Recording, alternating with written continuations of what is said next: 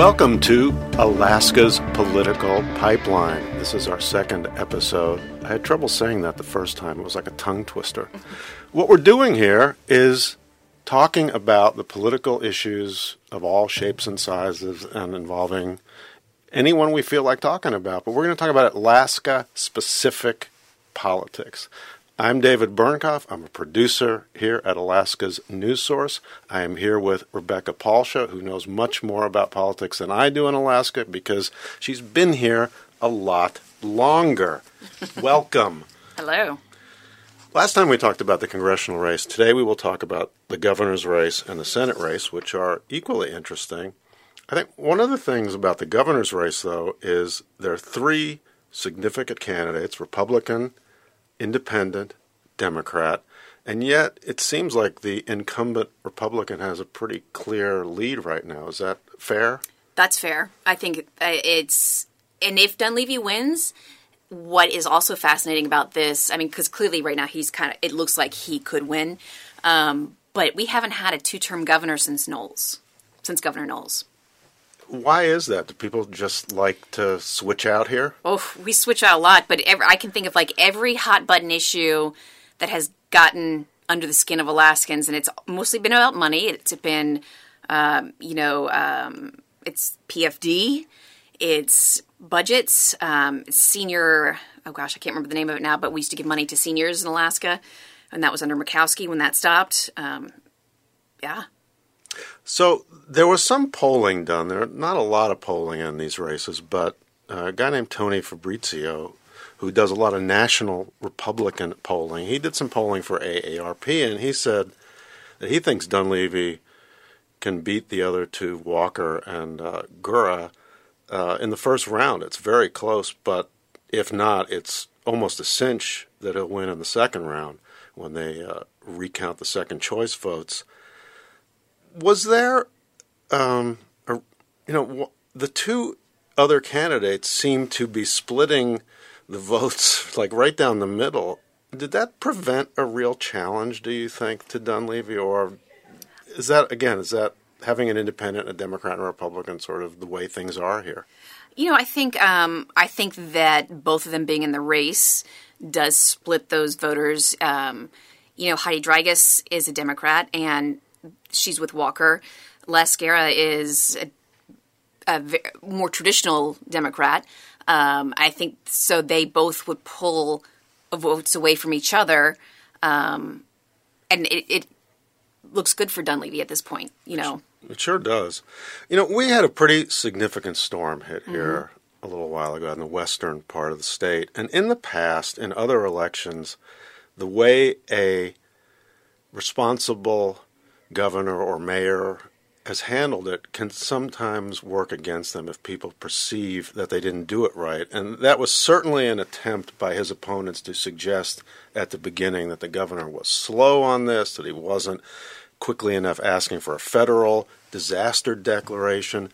But again, it, that doesn't seem to have had much uh, traction. It's, you know, things are moving on, and it I don't know. It doesn't seem yeah. to have been an issue here. It doesn't really seem to me. It doesn't rise to this level of. I, I did see lots of talk on Twitter between political operatives being like, you know, going after Dunleavy pretty hardcore about this, but it. I'm not sure it really resonated eh, because it hasn't been an extended long period of time. It, you know, I. Eh, you know, what was it yesterday or Wednesday that the 100% of the money was going to come through instead of the 70%. So I'm not sure it's been a long enough time for people to get riled up about it. And it doesn't seem like whatever missteps might have occurred in the first hours, like there's been an ongoing problem with no. the government not doing enough to exactly. fix things there.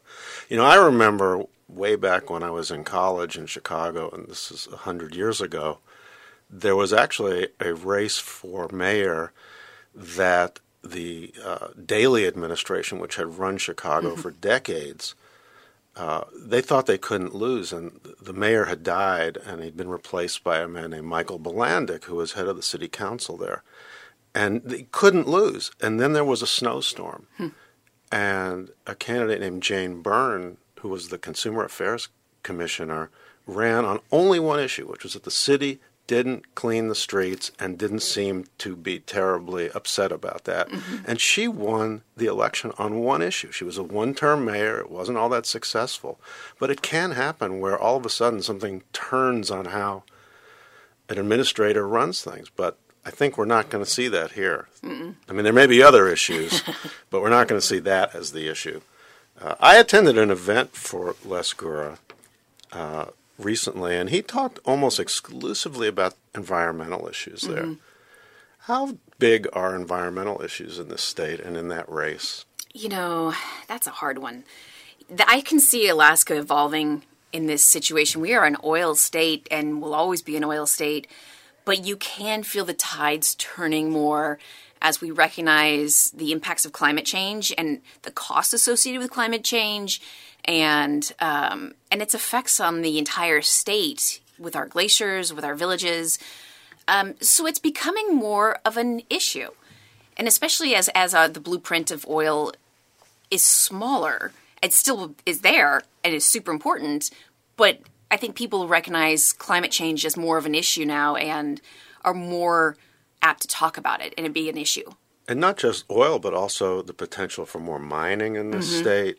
Um, there certainly seems to be the potential for a backlash against more mining, more uh, more drilling, and I wonder if it's because tourism is becoming more and more important to the economy. Maybe there's a, that old-fashioned we're a mining state or we're a petroleum state is it's just shifting yeah. over time. I think it will always be there. I think um, we will always protect resources as a state, and I think the people here are are reliant on it. It's one of the stools, one of the legs of our stool that keeps the you know the bills paid. Um, but I think there is more of a concern just as people, uh, especially younger generations, become in positions of power of just trying to be more green and have less of an impact on the environment. Now, the Walker campaign, I noticed today an ad I hadn't seen before and it's about abortion. And he vows not to get between a woman and her doctor mm-hmm. in making that decision, and points out quite directly that the current governor has said he would be against abortion. And that issue is clearly growing, and I wonder if it's tied or how much it's tied into also this issue of maybe having a constitutional convention.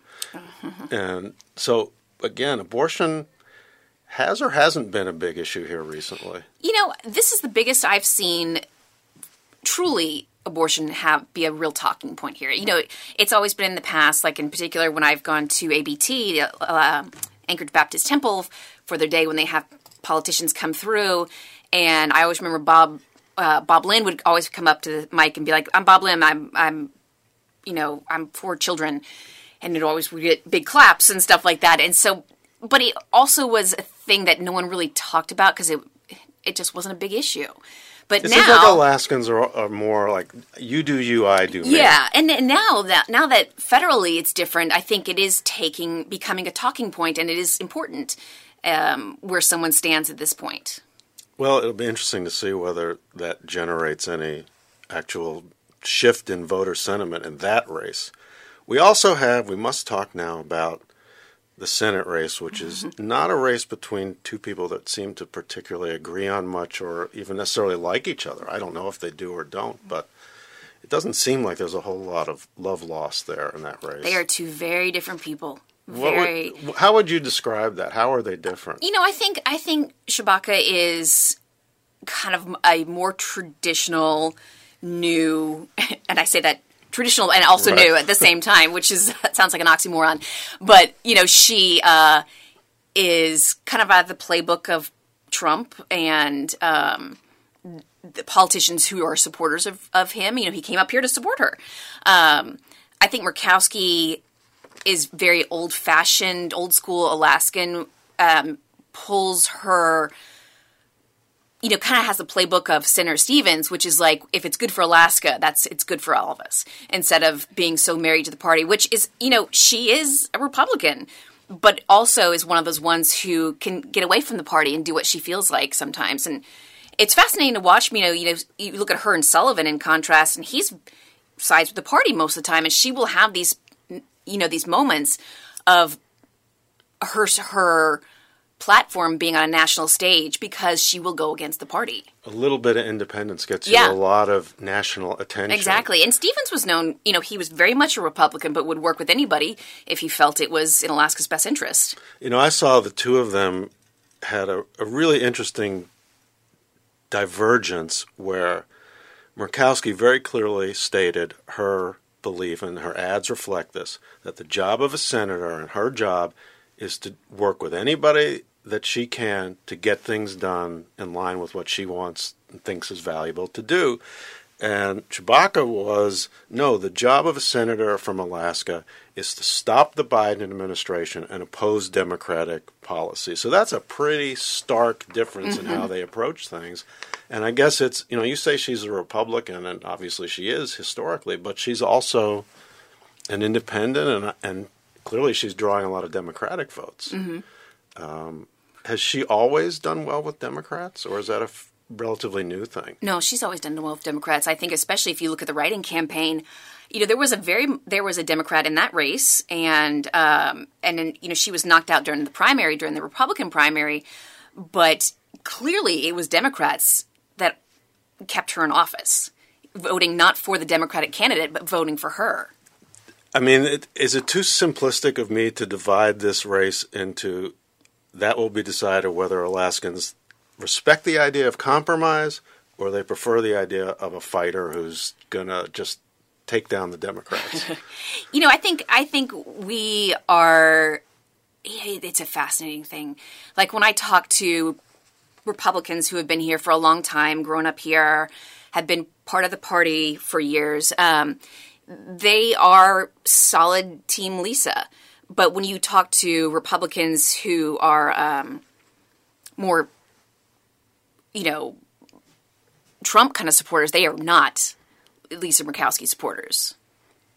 but there still are Republicans who like Murkowski. Oh, absolutely. Okay. So the interesting thing that same Tony Fabrizio poll showed that race really tight, mm-hmm. and it much tighter than it was actually in the first round. Now it's just one pollster, so we'll see what happens. But I don't know. I guess I was a little surprised at how close that race was, and he even had. He even had, I think he had Tshibaka up a little bit, which would be interesting. Again, one poll Yeah. well, even the night of, I think uh, I spoke to a person with Tshibaka's camp, and they were doing better than they thought they would do. Like I think their goal was, um, gosh, I can't remember what it was, but they were two points ahead of what their goal was. So they were, in their mind, this was a, that was a real win of a night. Interesting, interesting. Now, there's a lot of independent money being spent mm-hmm. now on that Senate race. I can't open my Facebook page or turn on the TV, including on our station, without seeing mostly anti Tshibaka ads and mostly a lot of this independent money. Again, this is not the candidate's money. It's a lot of it has to do with some money she accepted to move up here at some point, or whether, or she was being reimbursed for expenses. And I don't know; those things, pe- consultants say they work, but they feel like they sort of bludgeon you over the head as a viewer and just make you turn it off. Has Alaska seen that kind of outside PAC money before? Oh, absolutely. Okay. Oh my gosh. And does it work? flooded with it. Or is are- it, or is it like, oh I my have- gosh, that again? I have, you know, I have seen so much money come in for candidates who I thought stood no chance, and then the party would think, "Oh man, this is our this is our time. This is our time to shine." And You see all these national stories about this Democrat's going to win or this Democrat's going to win, and you just think that Democrat is not winning. Uh, and the money just flows, and they they ads become like a mixture of nasty and look at this fine, upstanding citizen. Um, and then that person still gets creamed. One of the things about the national money and the national consultants, they are in an ecosystem where they convince people that if you don't spend this money, you can't win. And then they keep getting the money from various donors and they spend it. And I'm never convinced, and I've never seen any compelling evidence that that outside money in any state makes a huge difference. But if you talk to the consultant class, it is very important. And I, uh, look, maybe we'll see that that the negative ads are going to work. And I know a lot of politicians feel like if they don't get in the negative ads, the other side is going to do it anyway, and it's just something you have to do. Mm-hmm. Uh, but it's again, it's a lot of money for a lot of unclear results. Um, I do want to talk a little bit about. We have some debates coming up, right? We do. What do we have coming up? When are they, and who's debating? And do we even know who's? They're in October, right? They're Three in October. Debates? The end of the, all of the, the governors, the U.S. Senate, and uh, the U.S. House race. They're all the last week of October. I don't have the dates in front of me.